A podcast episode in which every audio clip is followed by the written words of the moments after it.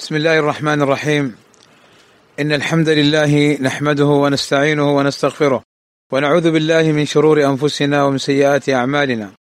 من يهده الله فلا مضل له ومن يضلل فلا هادي له وأشهد أن لا إله إلا الله وحده لا شريك له وأشهد أن محمدا عبده ورسوله.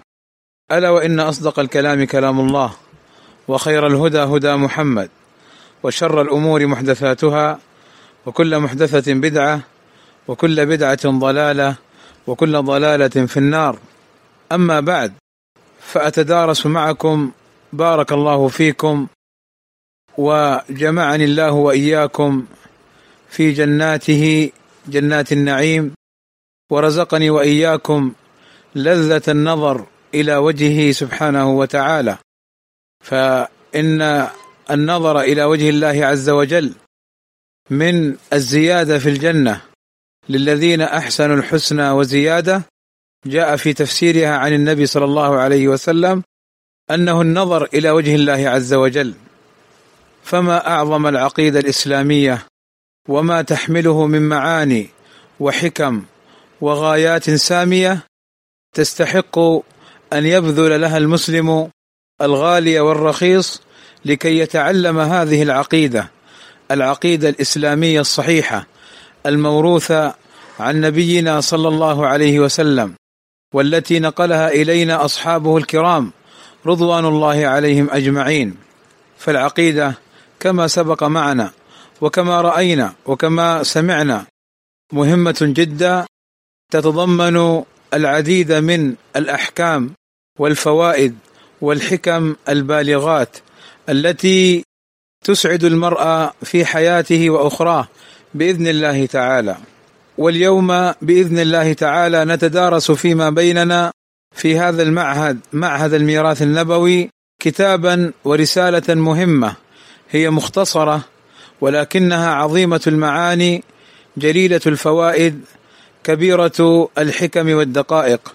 رسالة إمام من أئمة السنة الإمام أحمد ابن حنبل رحمه الله تعالى إمام أهل السنة الذي ثبت الله عز وجل به هذا الدين يوم المحنة محنة خلق القرآن فثبته الله عز وجل وثبت الدين به.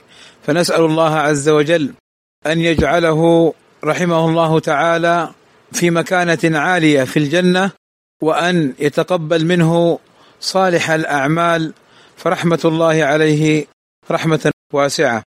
الإمام أحمد رحمه الله تعالى معروف بعلمه معروف بسنته معروف بمواقفه الجليلة وأقواله الجديرة بالاهتمام والدراسة.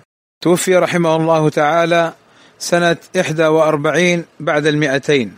له العديد من الكتب والرسائل منها كتاب المسند منها كتاب المسند ومنها أيضا هذا الكتاب الذي نتدارسه فيما بيننا إن شاء الله تعالى في لقاءات قادمة. أصول السنة أصول السنة. والأصول جمع أصل والأصل ما يبنى عليه غيره وهو الأساس. والسنة في اللغة الطريقة أو الطريق محمودا كان أو مذموما. والسنة في الاصطلاح أعني في اصطلاح أهل العقيدة والتوحيد يراد بها العقيدة والمنهج الذي سار عليه أصحاب النبي صلى الله عليه وسلم. ويراد أيضا بالسنة الهدي العام الذي كان عليه النبي صلى الله عليه وسلم وأصحابه الكرام. ذلك كما سيأتينا إن شاء الله في موضعه أن النبي صلى الله عليه وسلم لما ذكر الفرقة الناجية الطائفة المنصورة من أمته بين عليه الصلاة والسلام أنها التي تكون على مثل ما كان عليه صلى الله عليه وسلم وأصحابه. لذا أجمعت الأمة على تلقي الكتاب والسنة على فهم سلف الأمة أي الصحابة. ولا عبرة بمن شذ عن ذلك ولا يعتبر به أصلا. فإن الصحابة رضوان الله عليهم هم الذين نقلوا هذا الدين وهم الذين شاهدوا التنزيل وعلموا مواقعه وفقهوا عن النبي صلى الله عليه وسلم مراده. لذا كان فهمهم وكانت أقوالهم وكانت أفعالهم وجميع ما ينقل عنهم في نقل هذا الدين محطة اهتمام للعلماء سابقا ولاحقا. كيف لا؟ وقد اختارهم الله عز وجل لصحبة نبيه صلى الله عليه وسلم. كيف لا؟ وقد اختارهم الله عز وجل لنقل هذا الدين. كيف لا؟ وقد جعلهم الله عز وجل محطة للاتباع فإن الله عز وجل جعل الصحابة رضوان الله عليهم محطة للاتباع. أصول السنة. ما المراد بأصول السنة؟ المراد بها القواعد والأسس التي تبين العقيدة والمنهج والتي مصدرها الكتاب والسنة وما كان عليه الصحابة الكرام رضوان الله عليهم أجمعين. وقد ألف العلماء العديد من الكتب في العقيدة والمنهج. مرة باسم السنة مثل السنة لعبد الله بن الإمام أحمد والسنة لابن أبي عاصم والسنة للخلال وأحيانا الشريعة مثل الشريعة للآجري وأحيانا الإبانة كالإبانة لابن بطة. الصغرى والكبرى وأحيانا بأصول السنة كما صنف في ذلك الإمام أحمد رحمه الله تعالى أصول السنة وكما صنف أيضا اللالكائي كتابه شرح أصول اعتقاد أهل السنة. وهناك العديد والعديد من الكتب التي ألفها العلماء كما سبق باسم السنة وبالأسماء السابقة. ومرادهم بالسنة كما سبق هدي النبي صلى الله عليه وسلم العام وما كان عليه الصحابة رضوان الله عليهم أجمعين. وأصول السنة للإمام أحمد رحمه الله تعالى شرحها كثير من العلماء ومن الشروح المفيدة شرح شيخنا العلامة الإمام ربيع ابن هادي عمير المدخلي حفظه الله تعالى. ومن قبله أيضا شرحها شيخنا الإمام أحمد بن يحيى النجمي رحمه الله تعالى. وهناك العديد من الشروح لهذه الرسالة وهناك العديد من الشروح لهذه الرسالة لأهل العلم وإنما أنا ذكرت بعضا منها. وإلا فقد اهتم بها العلماء درسا ورواية وشرحا وبيانا وتعليقا. ومن الشروح أيضا كما سبق شرح الشيخ زيد المدخلي رحمه الله تعالى. وغيرها وغيرها من الشروح الكثيرة التي تضافر العلماء على شرح هذه الرسالة. وكما هو معلوم ومقرر عند أهل العلم وعند طلبة العلم أن الكتاب الذي يتضافر العلماء ويتشارك العلماء على شرحه يدل تضافرهم وتداولهم لهذا الكتاب على أهميته وعلى مكانته وعلى أنه جدير بهذا الاهتمام. كيف لا؟ وموضوعه كما سبق السنة العقيدة والمنهج التي يحصل بها بإذن الله تعالى.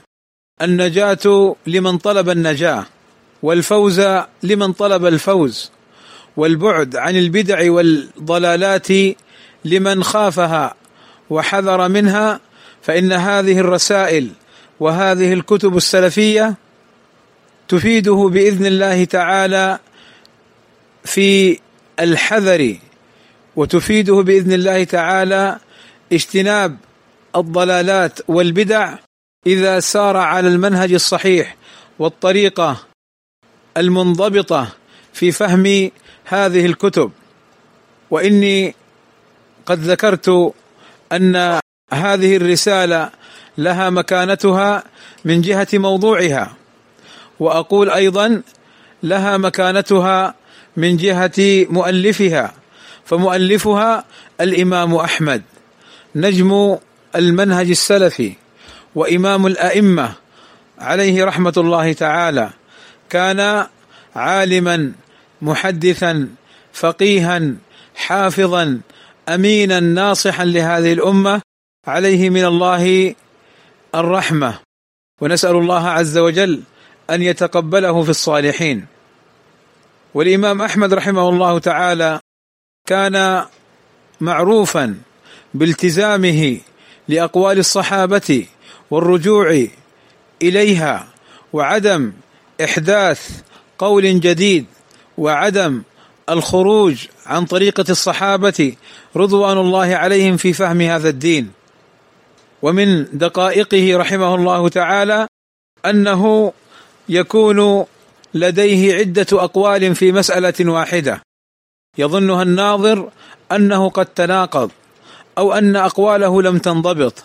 فإذا بالعلماء حين يتفقهون في قوله رحمه الله تعالى يجده أنه قد اختار كل مرة قولا لإحدى الصحابة فهو رحمه الله تعالى لا يخرج عن أقوال الصحابة رضي الله عنهم. وهذا من دقيق فهمه ومن حسن اتباعه وعدم خروجه عن منهج السلف الصالح رضوان الله عليهم أجمعين. وقبل الدخول في هذه الرسالة أود أن أنبه سريعا على خطأ قد يقع فيه بعض الناس ومزلق قد ينحرف به صاحبه إذا لم يضبط نفسه. ذلك أن بعض طلبة العلم أو بعض أيضا طالبات العلم قد تأخذ كتب العقيدة والمنهج وتأخذ كتب السنة. و ويأخذ هذا الطالب أو تلك الطالبة هذه الكتب ويقرؤونها بمفردهم ويفهمون المعاني بمفردهم دون الرجوع لشروح العلماء ودون الرجوع لاستفسار أهل العلم والاستنارة بأقوالهم. فيقعون أو فيقعوا في مزلق خطير وهو التبديع والتفسيق. والطعن في علماء السنة ظنا منهم أنهم قد أجادوا هذه الكتب وهم في حقيقة الأمر قد انحرفوا عن الجادة. وليس معنى هذا أن هذه الكتب فيها معاني باطلة ولكن هذه الكتب تحتاج إلى بيان وتحتاج إلى معرفة مراد العلماء بهذه الأقوال أو بتلك الآثار. فلا ينبغي لطالب العلم الذي لم يفقه في دين الله عز وجل أن يتجاسر وأن يقدم بتطبيقات ما في هذه الكتب وهو لا يعلم مخارج أقوال العلماء ولا يعرف مقاصدهم ولم يتلقى عن العلماء العلم الصحيح الذي به ينجو بإذن الله تعالى من الانحراف في البدع والضلالات والوقوع في البدع والضلالات. لذلك بارك الله فيكم أحذركم وأنبهكم من هذا المزلق الخطير. وهذا المزلق أصحابه هم المعروفون بالحدادية الذين أخذوا كتب السلف ونزلوا الآثار الواردة في أهل البدع نزلوها على علماء السنة ونزلوها على أهل السنة. فأهل السنة عندهم مبتدعة وأهل السنة عندهم ضلال. فكان هذا سببا في انحراف الحدادية. وإن من ثمار هذه الحدادية الداعشية الذين أيضا ضللوا علماء الأمة ونسبوا لعلماء الأمة ما لم يقولوه.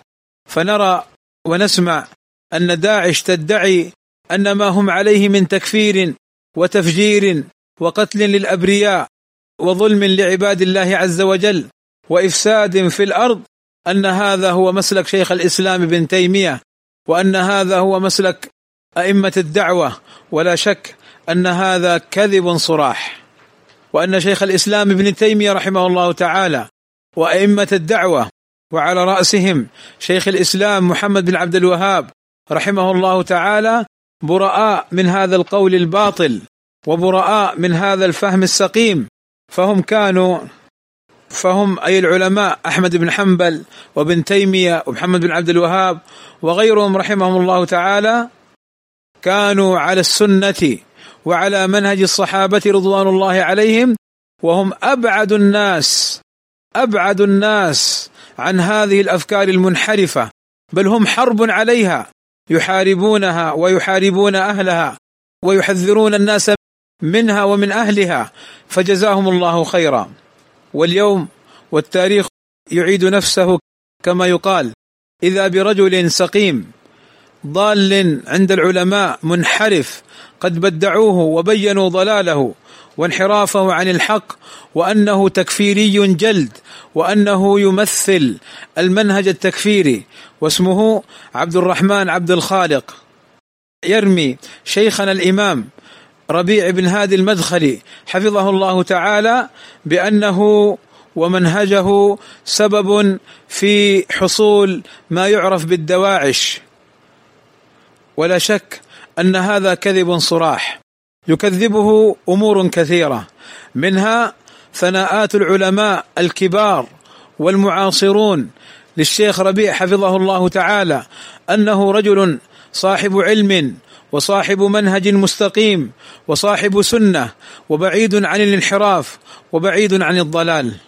ومنها أيضا محاضرات شيخنا وندواته العلمية التي تقرر السنة وتحارب التكفير وتحارب البدع والضلالات وتحارب الجماعات المنحرفة على مختلف طوائفها سواء كانوا إخوانا أو كانوا سرورية أو كانوا صوفية أو كانوا روافض أو كانوا علمانيين أو كانوا غير ذلك فشيخنا حفظه الله تعالى سيفه مسلولا لقمع هذه البدع وهذه الأفكار المنحرفة.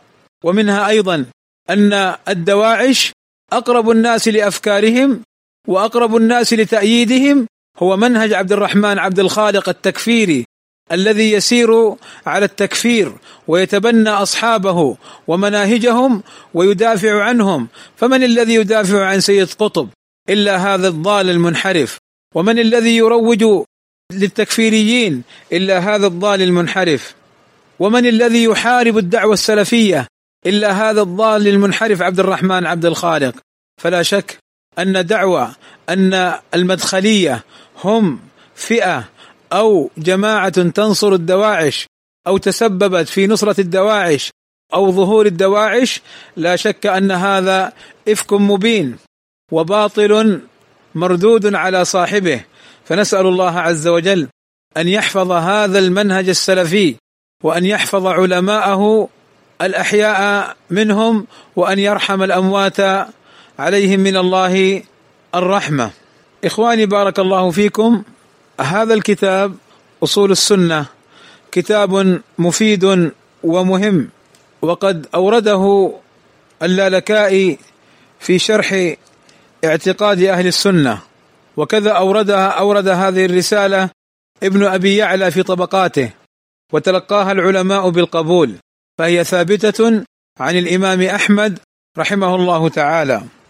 يقول الإمام أحمد رحمه الله تعالى في هذه الرسالة يقول رحمه الله تعالى أصول السنة عندنا التمسك بما كان عليه أصحاب رسول الله صلى الله عليه وسلم والاقتداء بهم وترك البدع وكل بدعة فهي ضلالة وكل بدعة فهي ضلالة وترك الخصومات والجلوس مع أصحاب الأهواء وترك المراء والجدال والخصومات في الدين. هذه الجملة في مقدمة هذه الرسالة هي من الجمل المهمة والخطيرة جدا التي ينبغي لكل مسلم ومسلمة أن يفهموها. فالإمام أحمد رحمه الله تعالى يقول أصول السنة عندنا التمسك بما كان عليه أصحاب رسول الله صلى الله عليه وسلم والاقتداء بهم وترك البدع وكل بدعة فهي ضلالة. الإمام أحمد رحمه الله تعالى كان موفقا ودقيقا في تعبيره حيث قال في أصول السنة أنها التمسك بما كان عليه أصحاب رسول الله صلى الله عليه وسلم. ولم يقل أصول السنة عندنا التمسك بالكتاب والسنة. فإن قيل لماذا لم يقل الإمام أحمد رحمه الله تعالى إن أصول السنة عندنا التمسك بالكتاب والسنة والجواب عن ذلك أن التمسك بما كان عليه الصحابة هو تمسك بالكتاب والسنة لأن الصحابة رضوان الله عليهم لم يخرجوا عن الكتاب والسنة كانوا متمسكين بالكتاب والسنة عاملين بهما واقفين عند حدودهما رجاعين إليهما محكمين لهما ينطلقون منهما فهم رضي الله عنهم وأرضاهم هم الذين نقلوا الكتاب والسنة لمن بعدهم. وأيضا لأمر آخر دقيق خص الإمام أحمد التمسك بما كان عليه الصحابة رضوان الله عليهم. ما هو هذا الأمر الدقيق؟ هذا الأمر هو أن فهم الصحابة رضي الله عنهم أجمعين. لهذا الدين فهم معتبر. يجب الرجوع إليه ويجب العمل به ويجب أن نتلقى عنهم فهم الكتاب والسنة حتى لا نضل ولا ننحرف. ما الدليل على هذا الأمر؟ الدليل عندنا نصوص كثيرة جدا. من ذلك قوله تعالى والسابقون الأولون من المهاجرين والأنصار والذين اتبعوهم بإحسان رضي الله عنهم ورضوا عنه. فنلحظ أن الله عز وجل قسم الناس إلى قسمين القسم الأول الصحابة رضوان الله عليهم من المهاجرين والأنصار والقسم الثاني الذين جاءوا من بعدهم ما هي صفتهم المحمودة؟ وما هي ميزتهم المطلوبة؟ قال والذين اتبعوهم أي اتبعوا الصحابة رضي الله عنهم. اتبعوا الصحابة بإحسان. ما معنى بإحسان؟ أي أخذوا عنهم فهم هذا سبيل المؤمنين. نوله ما تولى ونصله جهنم. فالله عز وجل هنا يقول ومن يشاقق الرسول أي يخالفه ويكون في شق مخالف له. وقال ويتبع غير سبيل المؤمنين أي غير طريقة الصحابة رضوان الله عليهم وأرضاهم. فمن فعل ذلك توعد بالعذاب وتوعد بالعقوبة. فدل هذا على وجوب فهم هذا الدين على فهم الصحابة رضي الله عنهم أجمعين. ومما يدل أيضا على وجوب اتباع فهم الصحابة. ما جاء في حديث النبي صلى الله عليه وسلم حين قال وستفترق أمتي إلى ثلاث وسبعين فرقة كلها في النار إلا واحدة. قالوا من هي يا رسول الله؟ قال ما أنا عليه اليوم وأصحابي. فلم يكتف عليه الصلاة والسلام بقوله ما أنا عليه وإنما قال ما أنا عليه اليوم وأصحابي. والصحابة رضوان الله عليهم فهموا عن النبي صلى الله عليه وسلم هذا الدين وتلقوا عنه هذا الدين وفهموا مراده وفهموا مراد الله عز وجل مما فهموه من النبي صلى الله عليه وسلم ومما شاهدوه من مواقع التنزيل والوقائع والأحداث والأمور التي كانوا شاهدوها وحضروها وفهموا عن الرسول صلى الله عليه وسلم هذا الدين. أيضا يدل عليه حديث العرباض بن سارية وفيه قوله عليه الصلاة والسلام فإنه من يعش منكم بعدي فسيرى اختلافا كثيرا. ما المخرج يا رسول الله؟ قال فعليكم بسنتي فقط وسنة الخلفاء الراشدين تمسكوا بها وعضوا عليها بالنواجذ وإياكم ومحدثات الأمور. فإن كل محدثة بدعة وكل بدعة ضلالة. هكذا يأمر النبي صلى الله عليه وسلم أمته بأن تتمسك بسنته وأن تتمسك بما كان عليه الخلفاء الراشدين. كان عليه أصحابه رضوان الله عليهم أجمعين. هذه النصوص وغيرها من النصوص تدلنا على أهمية الرجوع لفهم الصحابة رضوان الله عليهم. ولعلي أختم هذه الأدلة بأثر عظيم عن الصحابي الجليل عبد الله بن عمر رضي الله عنه وعن جميع صحابة رسول الله صلى الله عليه وسلم. وكل أصحاب رسول الله لهم مكانتهم ومنزلتهم ويكفيهم شرفا أنهم صحبوا النبي صلى الله عليه وسلم وأن الله اختارهم لصحبة نبيه صلى الله عليه وسلم وأن الله رضي عنهم وأرضاهم فجزاهم الله خيرا ورضي عنهم وأرضاهم. ذلك أن عبد الله بن عمر رضي الله عنه يقول في الخوارج الذين كفروا أصحاب رسول الله والذين كفروا أمة محمد صلى الله عليه وسلم وخرجوا عليهم بالسلاح فقتلوهم وذبحوهم وغدروا بهم وتركوا أهل الأوثان. وهذه هي صفة الخوارج. والدواعش هم شر الخوارج. وهم أخطر من الخوارج. وهم على سنن وطريقة الخوارج. يقتلون أهل الإيمان ويتركون أهل الأوثان. ماذا يقول ابن عمر رضي الله عنه عن الخوارج؟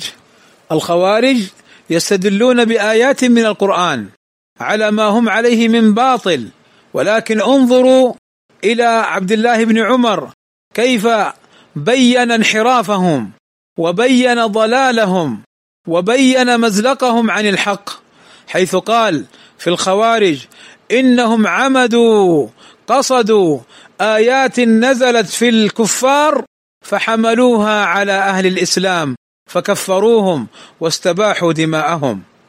اذا كما قال ابن عمر هم عمدوا وقصدوا إلى آيات نزلت في أهل الكفر وفي الكفار فحملوها أي فسروها وأنزلوها على أهل الإسلام. والنتيجة ماذا؟ كفروهم واستباحوا دماءهم. اذا من هذه القصة ماذا نفهم؟ أو من هذا الأثر ماذا نستنتج؟ وماذا نستنبط؟ بكل صراحة ووضوح أنه لا يمكننا أن نفهم دين الله عز وجل الفهم الصحيح والفهم المنضبط ولا نفهم سنة رسول الله صلى الله عليه وسلم إلا عن طريق الصحابة فهم صمام الأمان لفهم هذا الدين ولا ينبغي التقدم على فهومهم ولا يجوز الخروج عن طريقتهم. قال شيخ الإسلام ابن تيمية رحمه الله تعالى في رسالته في أصول التفسير المشهورة بالمقدمة يقول فإن الخروج عن هدي الصحابة خطأ بل بدعة وضلال وانحراف أو كما قال رحمه الله تعالى ففهم الصحابة معتبر. يجب أن نرجع إليه ويجب أن نلتزم به ويجب أن نتقيد به وأن نهتم.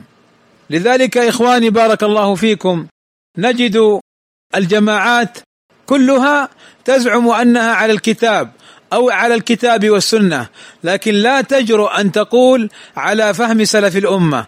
لماذا؟ لأنها لو قالت ذلك لكان حالهم مخالف لما كان عليه الصحابة. وتبين لمن ينظر في أقوالهم وأفعالهم أنهم مخالفون أنهم مخالفون لما كان عليه صحابة رسول الله صلى الله عليه وسلم. لذلك فهم السلف كما سبق صمام الأمان. فهم السلف هو الضابط والفيصل والمفرق بين الحق والباطل. فهم السلف هو سبيل النجاة وهو الطريق الذي أمرنا بسلوكه واتباعه رضوان الله عليهم أجمعين. لذلك كانت هذه الكلمة كانت هذه الكلمة من الإمام أحمد رحمه الله تعالى كلمة عظيمة موفقة لفهم هذا الدين كتابا وسنة. أسأل الله عز وجل أن ينفعنا بما سمعنا وأن يكون حجة لنا لا حجة علينا. ونتوقف الآن لمناسبة دورة المغرب. اذا بارك الله فيكم. نتوقف الآن عن الدرس لمناسبة دورة المغرب مع الشيخ عبيد الجابري حفظه الله تعالى. وصلى الله وسلم على نبينا محمد وعلى آله وصحبه وسلم أجمعين والحمد لله رب العالمين.